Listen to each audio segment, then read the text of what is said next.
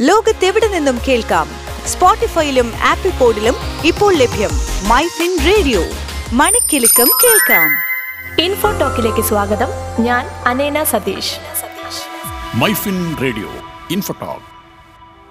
നിങ്ങളിൽ ആർക്കെങ്കിലും പോസ്റ്റ് ഓഫീസിൽ സേവിങ്സ് അക്കൗണ്ട് ഉണ്ടോ? എന്നാൽ ഈയിടെ കേന്ദ്ര സർക്കാർ ഇത്തരത്തിലുള്ള അക്കൗണ്ടിൽ പ്രധാനമായും മൂന്ന് മാറ്റങ്ങൾ കൊണ്ടുവന്നിട്ടുണ്ട്.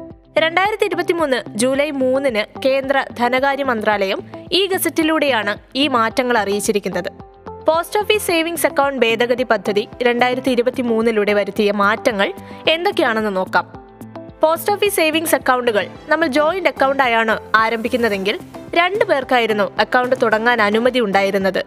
എന്നാൽ മാറ്റം വരുത്തിയത് പ്രകാരം മൂന്ന് പേർക്ക് ജോയിന്റായി അക്കൗണ്ട് തുടങ്ങാവുന്നതാണ്. രണ്ടാമതൊരു മാറ്റം വരുത്തിയിരിക്കുന്നത് പണം പിൻവലിക്കുന്നതുമായി ബന്ധപ്പെട്ടാണ്. ഇതുവരെ പോസ്റ്റ് ഓഫീസ് സേവിങ്സ് അക്കൗണ്ടിൽ നിന്നും പണം പിൻവലിക്കാൻ ഫോം ടു ആയിരുന്നു ഉപയോഗിച്ചിരുന്നത്. എന്നാൽ പുതിയ നിയമം അനുസരിച്ച് ഫോം ത്രീ ആണ് പണം പിൻവലിക്കാനായി നൽകേണ്ടത്. ഈ ഫോം ത്രീ സമർപ്പിക്കുന്നതിന്റെ കൂടെ പാസ്ബുക്കും നൽകണം. ഓരോ മാസത്തിലും പത്താം തീയതിക്കും മാസാവസാനത്തിനും ഇടയിൽ അക്കൗണ്ടിലുള്ള ഏറ്റവും കുറഞ്ഞ തുകയ്ക്കാണ് പലിശ കണക്കാക്കുന്നത്. സേവിങ്സ് അക്കൗണ്ടിലെ നിക്ഷേപത്തിനുള്ള പലിശ വർഷാവസാനം കണക്കാക്കുകയും അക്കൗണ്ടിൽ നിക്ഷേപിക്കുകയും ചെയ്യും.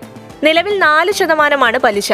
അക്കൗണ്ട് ഉടമ മരിച്ചാൽ അക്കൗണ്ട് ക്ലോസ് ചെയ്യുന്ന മാസത്തിന് മുമ്പുള്ള മാസം വരെയുള്ള നിക്ഷേപത്തിന്റെ പലിശയെ കണക്കാക്കൂ.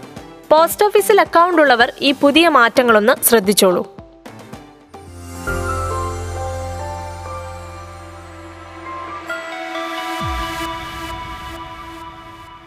ലോകത്തെവിടെ നിന്നും കേൾക്കാം? സ്പോട്ടിഫൈയിലും ആപ്പിൾ പോഡിലും ഇപ്പോൾ ലഭ്യം മൈ ഫിൻ റേഡിയോ. മണിക്കെലക്കം കേൾക്കാം.